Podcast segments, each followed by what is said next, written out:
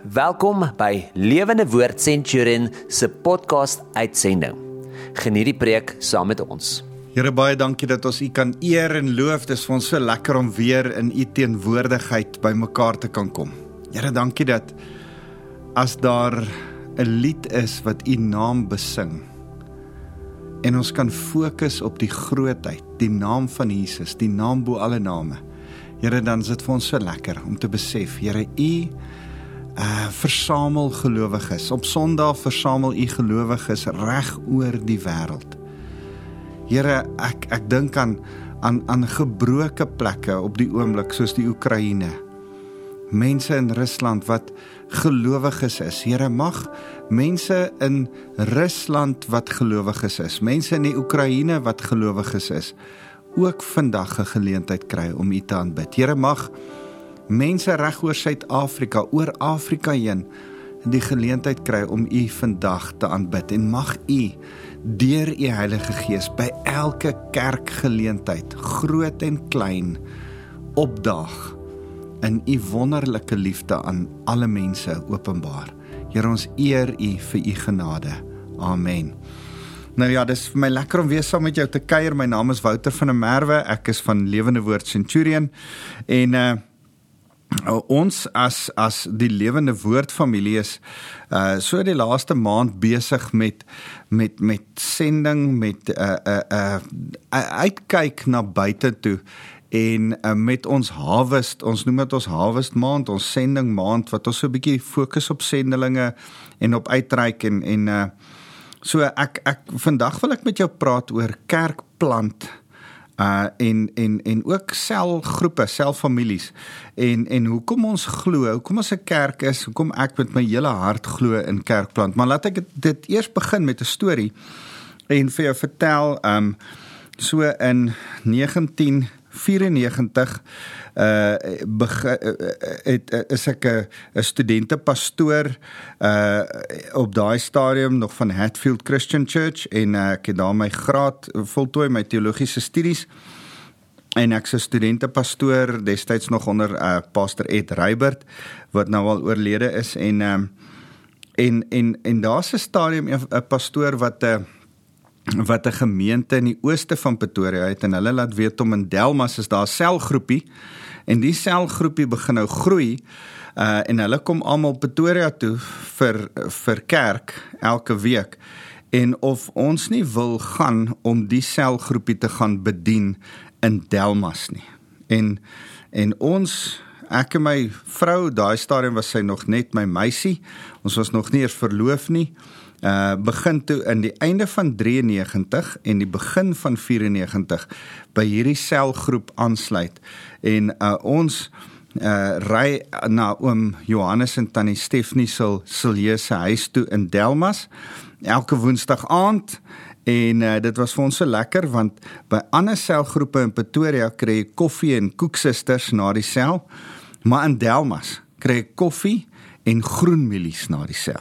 Ek sal dit in my hele lewe nooit vergeet nie. Ons het daai Januarie en Februarie van selgroep in in begin 94 groenmielies geëet elke keer as ons sel toe gaan en as ons huis toe gaan en ons nog groenmielies huis toe ook gekry van daai vrygewige boere. Dit was my so lekker.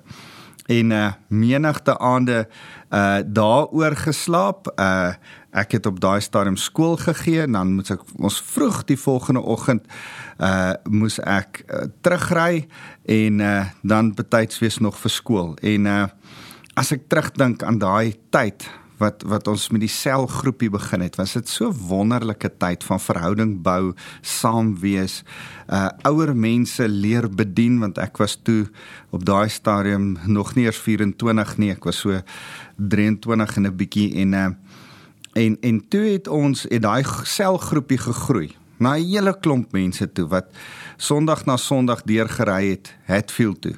En op 'n stadium toe vra hulle vir my of wil ek nie daai selgroepie eerder as wat hulle almal Sondag deur hy kerk toe van Delmas af Pretoria toe goeie 70 km wil ek nie eerder hulle kom bedien in Delmas nie wil ek nie eerder hulle pastoor wees en hulle kom bedien nie. En dit was my geweldige voorreg. Ek het daaroor gebid Ek het ervaar die Here sê is reg. Ek het nog steeds skool gegee.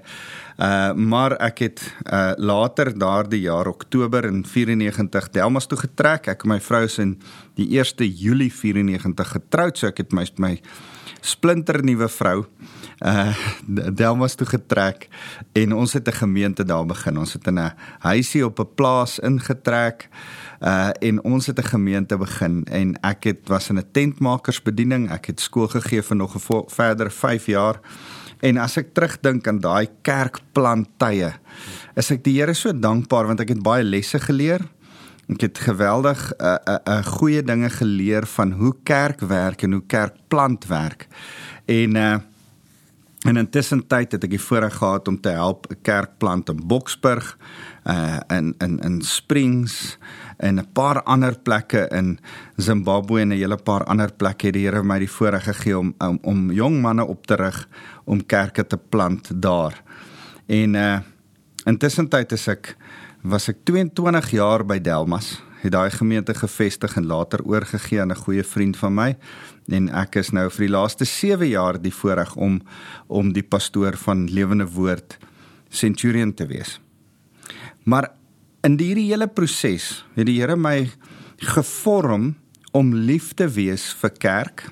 Ek glo met my hele hart dat die kerk is die Here se plan A. Die Here het nie 'n plan B, plan C en 'n plan D nie. Die kerk is die Here se plan A vir 'n verlore wêreld daar buite. Dis die kerk wat moet optree uh, en en die die wêreld moet versorg, moet evangeliseer. En en en daarom is ek opgewonde oor die kerk en daarom is ek vasbeslote met my hele hart om kerke plant solank as wat ek lewe.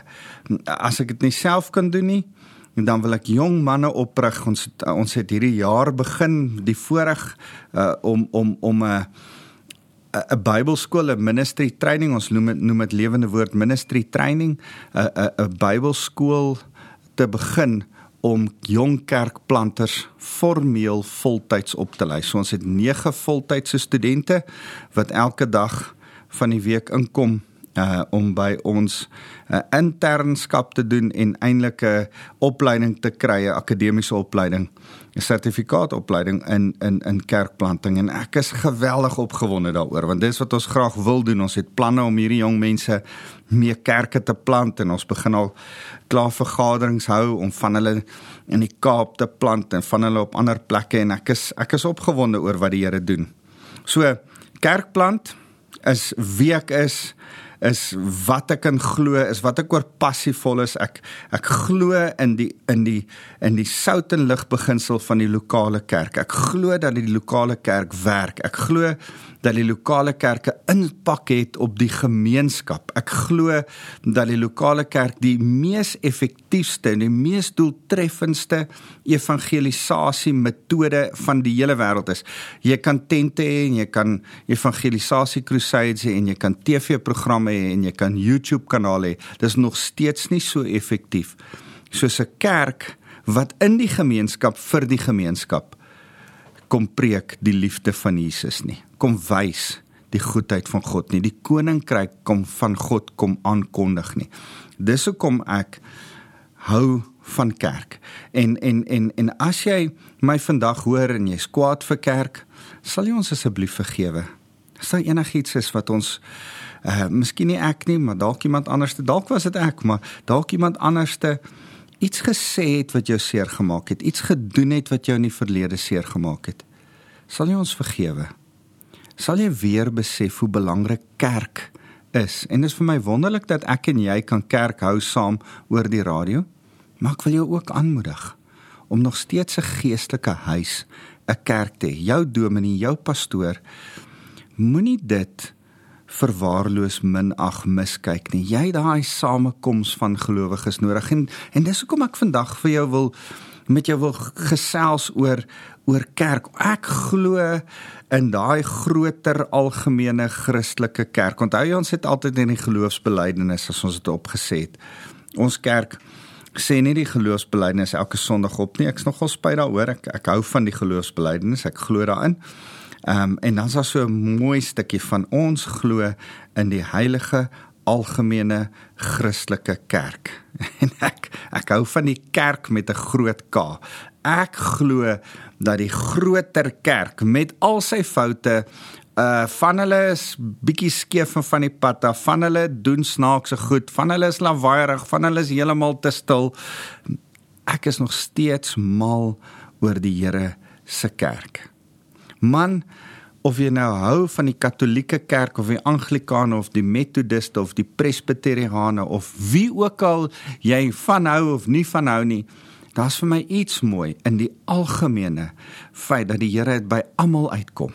Ja, ek het die voorreg gehad om die Vatikaanstad al te kan bywoon. Ek wil nie 'n Katoliek wees nie, ek is nie 'n Katoliek nie. Maar daar's iets moois van daai ouens se uitlewing van kerk ook. Daar's iets moois van almal se uitlewing. Ek hou natuurlik ehm um, ek ek ek ek het 'n mentor wat altyd gesê het moenie vir 'n boer sushi gee nie, gee hom eerder 'n 'n lekker stukkie chop en pap. Ehm um, en en en dis waar. Ek hou baie meer van vleis. Ek ek sal 'n sushi eet saam met my dogters as hulle weird kos wil eet. Maar ek hou meer van goeie braaivleis. En en net soos wat ons kos deel is van ons kultuur, is ons uitlewing van ons geloof deel van ons kultuur, maar ons glo in 'n groter kerk, ons plaaslike kerk, ons lokale eie kerk vir my lewende woord Centurion. En in kerk is dan nog kleiner selffamilies, mense omgee groepe wat vir mekaar sorg en uh, uh, uh, fellowship het met mekaar. Dan is daar nog binne in dit daai selgroepe bestaan uit gesinne uit wat deel vorm van daai selgroepe. En elke gesin uit individue. So die groter kerk van die Here met 'n K bestaan uit wedergebore individue wat deel is van gesinne en ek praat uit van disfunksionele funksionele gesinne. Almal se gesinne so bietjie saamgevoeg, saamgestel, bymekaar gesit, uitmekaar geruk, disfunksioneel, maak nie saak nie. As jy ergens deel van 'n gesin. Uh so individue wat deel is van 'n gesin, gesinne wat deel is van 'n sel, selgroepe wat deel is van 'n kerk, kerke wat deel is van 'n denominasie, denominasie wat deel is van God se groter kerk in Suid-Afrika, God se groter kerk in Suid-Afrika wat deel is van die hele kerk in die wêreld op die oomblik. En die hele kerk in die wêreld op die oomblik is deel van die kerk oor alle tye heen, 2000 jaar. Het jy al daaraan gedink? Ons is nie net deel van die groter kerk vandag nie. Ons is ook deel van die groter kerk van eeue terug in ander kulture en kulture wat al heeltemal verander het. wat 'n voorreg. Daar's 'n groter prentjie waarvan jy 'n klein puzzle deeltjie uitmaak. Ek weet nie of jy al 'n 1000 stuk puzzle gebou nie. Maar as al daai goed so op 'n hoop lê, dan lyk dit 'n warboel tot hy mooi uitgepak is en jy die prentjie kan sien. Nou, ons is deel van 'n 'n paar biljoen stukkies puzzle. Is jy een van daai deeltjies wat inpas, maar jy's nodig, jy moet inpas. So, hoe lyk 'n 'n gesonde kerk? As ons praat oor kerkplanting en ek ek vra vir jou, hey, kom ons plant kerk, kom ons wees deel van kerk dan wil ek eers vir jou hierdie gedeelte lees in in uh Efesiërs 1 vers 21 wat sê uh Dieselfde magte, sterke was ook aan die werk toe God Christus uit die dood opgewek het en om aan die hemel aan die regterhand laat sit het. Is dit nie wonderlik dat ons uh, Christus het wat aan die regterhand van Vader sit en vir ons voorspraak is nie. Vers 21 sê: Nou is Christus hoog verhewe bo alle owerheid en gesag en krag en heerskappy. Ja, elke noemenswaardige instansie, organisasie, kan ek bysê, nie net in hierdie wêreld nie, maar ook in die wêreld wat kom. Met ander woorde, nie net geografies gekoppel nou nie, maar ook in die toekoms in alle tye. Dis hoe die kerk lyk. Hy's nie net in geografiese verskillende plekke nie, maar hy's ook in tye in verskillende geleenthede. Uh so hy sê hy's hy's die hy's die gesag, die krag, die heerskappy uh van alle instansies, van alle organisasies, van alle kerke, nie net nou nie, maar ook in die toekoms. Vers 22: God het alle dinge onder sy beheer gestel en hom ook as die hoof van alles aan die kerk gegee. Die kerk is sy liggaam. Die volheid van hom wat alles in elke opsig met sy teenwoordigheid vul. Nou nou kan ek net daai laaste vers vir jou weer verder oopbreek. Hy sê die kerk is sy liggaam. Ons is die liggaam van Christus. En en Paulus verduidelik dit baie mooi in 1 Korintiërs 12 as hy sê ons het verskillende funksies verskillende uh, uh, uh gawes, verskillende werkinge wat ons in die kerk. Een is 'n oor en die ander een is 'n been en die ander een is 'n knie en en, en daar's verskillende gawes in die liggaam van Christus. Nou sê hy ons ons die liggaam is die volheid van hom wat alles in elke opsig met sy teenwoordigheid vul. Hy wil die aarde kom vul met sy teenwoordigheid. Die Here wil die hele aarde kom wys wie hy is. Weet jy hoe wys hy? Weet jy wat sy TV-skerm wat sy beeld uitdra op aarde? Die kerk. Die kerk. Nie individuele gelowiges nie. Die kerk saam. As jy 'n individuele gelowige is, dan mis jy die impak van die kerk. Een piksel op 'n skerm van 'n TV eh, beteken niks. Maar saam met 'n miljoen ander piksels maak 'n prentjie. Dis ek en jy. Saam met die prentjie of jy nou geel, swart, groen is of jy nou donker is of jy aangeskakel is of nie, saam met die ander maak ek en jy 'n prentjie. En en en daarom wil ek sê, goed, hoe lyk kerk dan? As ons sê ons moet kerk plant, is dit dalk goed om 'n eienskap van 'n kerk te definieer en te sê, wat is kerk? En ek ek het vier goedjies wat ek vinnig net wil sê. Kerk is eenvoudig. Dit is 'n samekom van geredde mense, samekom van gelowiges. Dis kerk 1. 2 is dis 'n plek van omgee vir mekaar en en en nou wil ek gou blaai na hierdie mooi gedeelte toe waar die kerk begin het. Ja, kan ek jou huiswerk gee? Ek het net nie genoeg tyd nie. Anders sou ek dit saam met jou in diepte deurgelees het. Maar vir huiswerk wil ek hê jy moet weer Handelinge 2, Handelinge 3 en Handelinge 4 gaan lees. Die begin van die eerste kerk.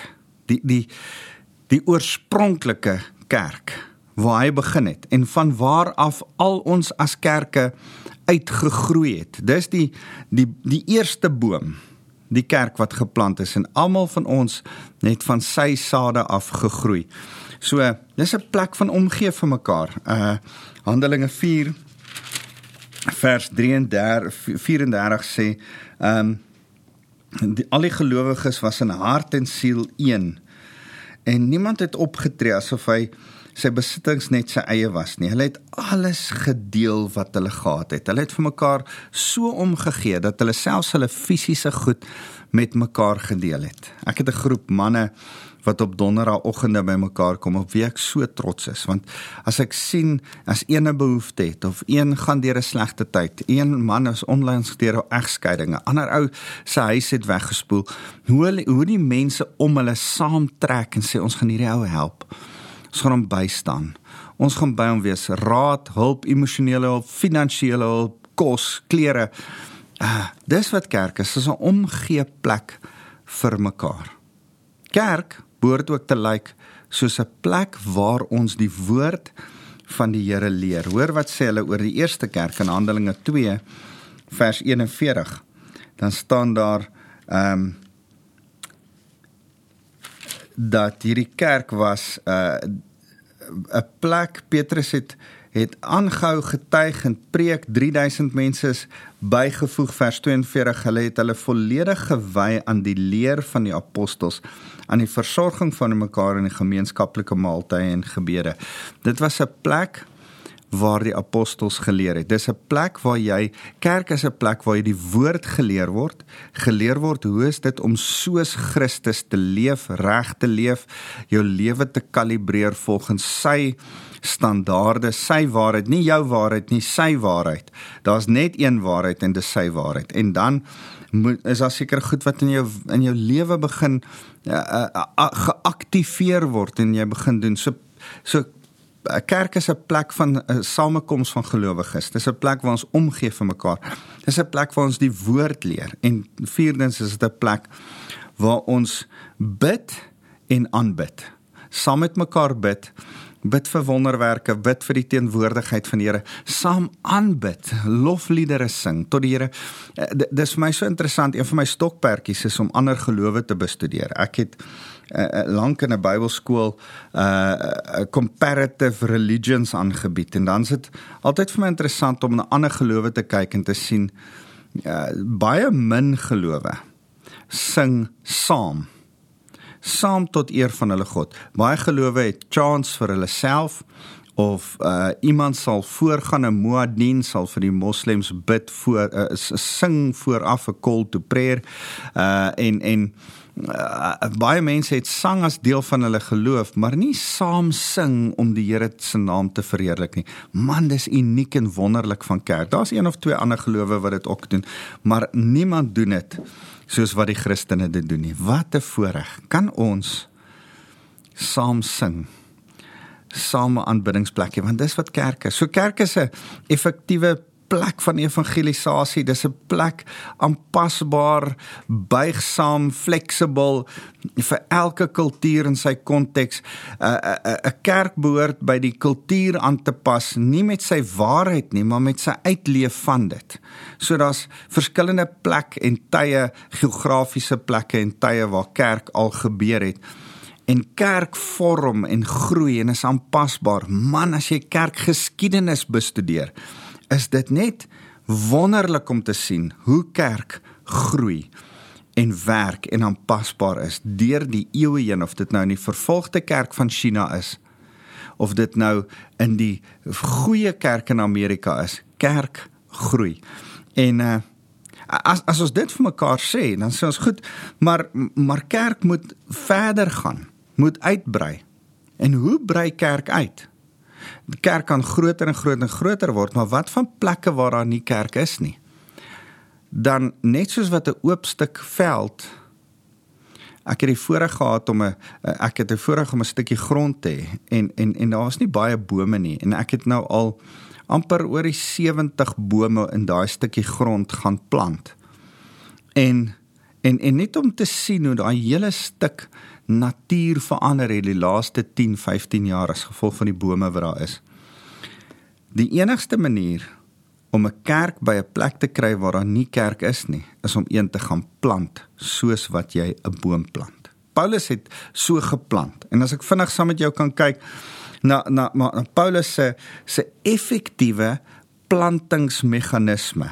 In die eerste plek het Paulus ehm um, uh, die behoefte raak gesien gewoonlik na die sinagoge toe gegaan en daar gaan preek gaan gaan kyk gerus Handelinge 16 en 17 dan.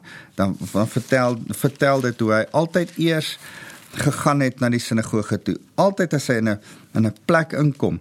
Uh, ek lees sommer daar vers 7 hoofstuk 17 vers 1 Paulus en Silas is deur Amphif Amphipolis en Apollonie gereis en in Tessalonika aangekom en was was waar daar 'n sinagoge was van die Jode en Paulus soos dit sy gewoonte was het na die sinagoge diens gegaan en op 3 Sabbatdae na mekaar uit die skrifte met die Jode geredeneer. Is dit nie mooi nie? Jy kan maar regdeur Handelinge gaan lees. Dis Paulus se se modus operandi geweest. Dis sy metode. Hy het na die plek toe gegaan waar hy geweet het daar's ten minste 'n geestelike behoefte. Die mense kom bymekaar daar, gaan soek 'n plek vir behoefte en gaan plant 'n kerk daar. En dan het Paulus woord gebring, lering gebring. Dis wat 'n kerk behoort te doen. En en dan het hy wonders en tekens gedoen. Gaan lees regdeur Handelinge en en en die wonders en tekens is die bewys van die waarheid van die evangelie dat daar 'n goddelike stawing is dat die Here beweeg en wonders het nie opgehou nie. Dis vandag nog so. Ek het so voorreg om te te dink en ek het hierdie week met met die studente van ons kerkplantskool gepraat oor oor die voorreg wat ek al gehad het om wonders te sien waar ons kerke geplant het en waar ons die lering van die Here prakties doen.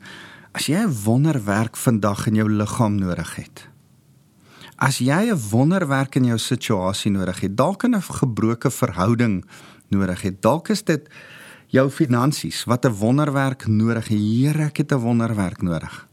Kan ek saam met jou bid? Want ek glo in wonderwerke. Here, ek wil net nou saam my geloof kom uitsit na daai een wat nou vir my luister en behoefte in in haar of in sy liggaam het. Here, miskien is dit hulle finansies. Here, miskien is dit in 'n gebroke verhouding. Miskien is dit omstandighede waar hulle sê, Here, U moet asseblief ingryp. Here, sal U asseblief nou ingryp en vir hulle kom wys dat U 'n God van wonders is. Dat U die een is wat situasies kan verander bo natuurlik. Here ons kom vertrou vir genesing, vir herstel, vir voorsiening, vir verzoening. Here kom en daag op in U goedheid. Dankie Jesus. Dankie dat ons U kan vertrou vir wonderwerke nou as ons saam bid. Amen. So as as ek vinnig vir jou kan sê ehm um, Paulus het gegaan waar daar behoefte was. Hy het dan die woord geleer. Hy het dan vir mense gebid soos wat ek nou vir jou gebid het vir 'n wonderwerk en en en wonderlike wonderwerke word opgetrek geteken in Handelinge. Handelinge is soos 'n handleiding vir vir kerkbou. Want die vierde ding wat dan gebeur het is as hy hierdie ouens aan saamgekry het, het hy hulle uh, na hulle huise toe gestuur in in in in huisgroepe ingedeel. En dan het hierdie ouens in huisgroepe ingegaan en en en en en fellowship gee, gemeenskap, kuier, saam wees, omgee vir mekaar, by mekaar wees soos wat ek net nou van gepraat het. En en en dis as daar 'n groter kerk was, dan eh, kan jy nie altyd in hierdie groter kerk nie, in my gemeente wat taamlik groot is, kan ek nie altyd tyd en geleentheid gee. Uh is dit nie altyd gemaklik om die saamkuier te doen nie.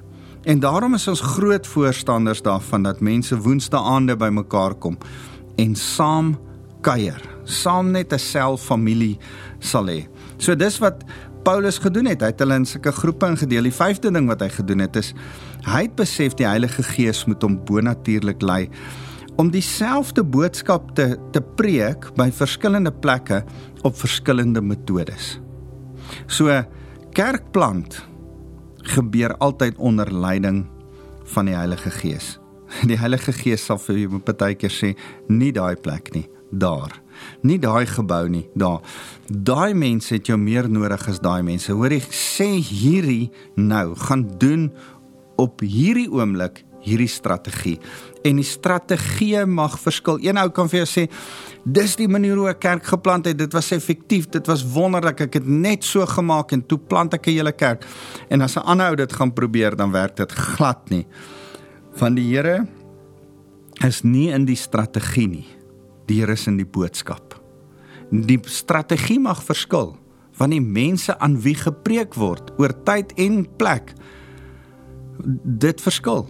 En daarom is die boodskap dieselfde, die genade van Jesus Christus wat ons red. D dis die boodskap. Maar die metode verskil. Ek dink aan Amy Semple McPherson wat in die 1920s Uh sy was 'n vrou, eers e, een van die eerste vroue wat begin preek het in Amerika in San Francisco en en, en niemand wou 'n vrou hoor preek nie. En sy het dit geweet. Sy het gereël met 'n ou wat 'n 'n saal, groot saal het en sy sy gaan staan toe in die middel van San Francisco stad se strate en sy wys in die lig en op met haar vinger. En sy het lank so gestaan. En toe sy mooi kyk, toe's daar skare van mense om haar wat nie kan verstaan waarna sy wys nie.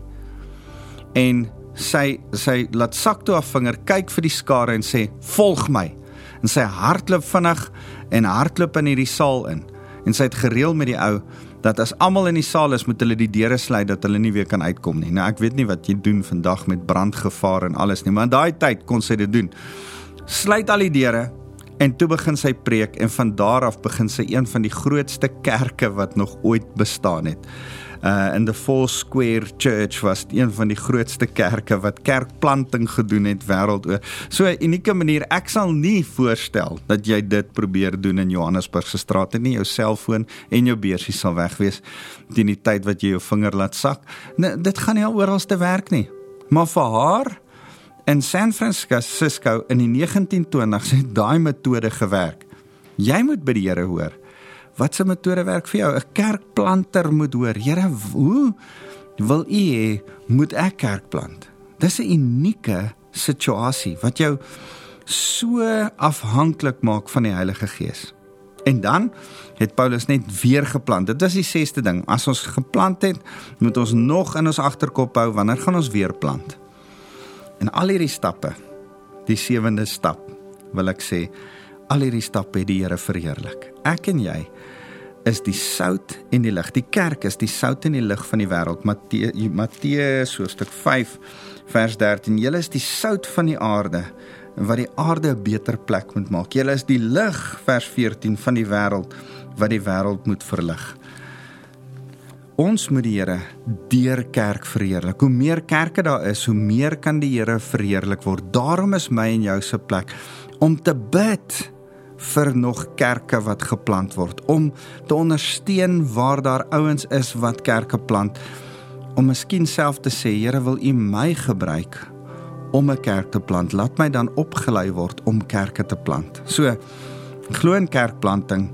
Sal jy saam met my bid vir nog kerkplanters in Suid-Afrika in Afrika reg oor die wêreld wat dapper genoeg is as ek jou kan begin om stories te vertel van vriende wat in Frankryk, in België, in die Oekraïne, in Amerika, in Australië gaan kerk plant, dan raak ek so opgewonde want ek besef bome word oral geplant wat weer vrugte dra.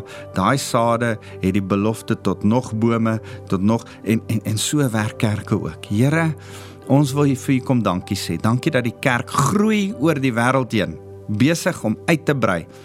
En Here, dankie dat kerk Here, kerk is u boodskap. Is u is is deel is die is die draers van u boodskap. U boodskap is Jesus en die redding van sy evangelie. Here, maar maar ons is die draers daarvan wat 'n voorreg. Here daarom help ons bid vir nog kerkplanters. Help ons hulle oplei. Gee dat ons hulle finansiëel ondersteun.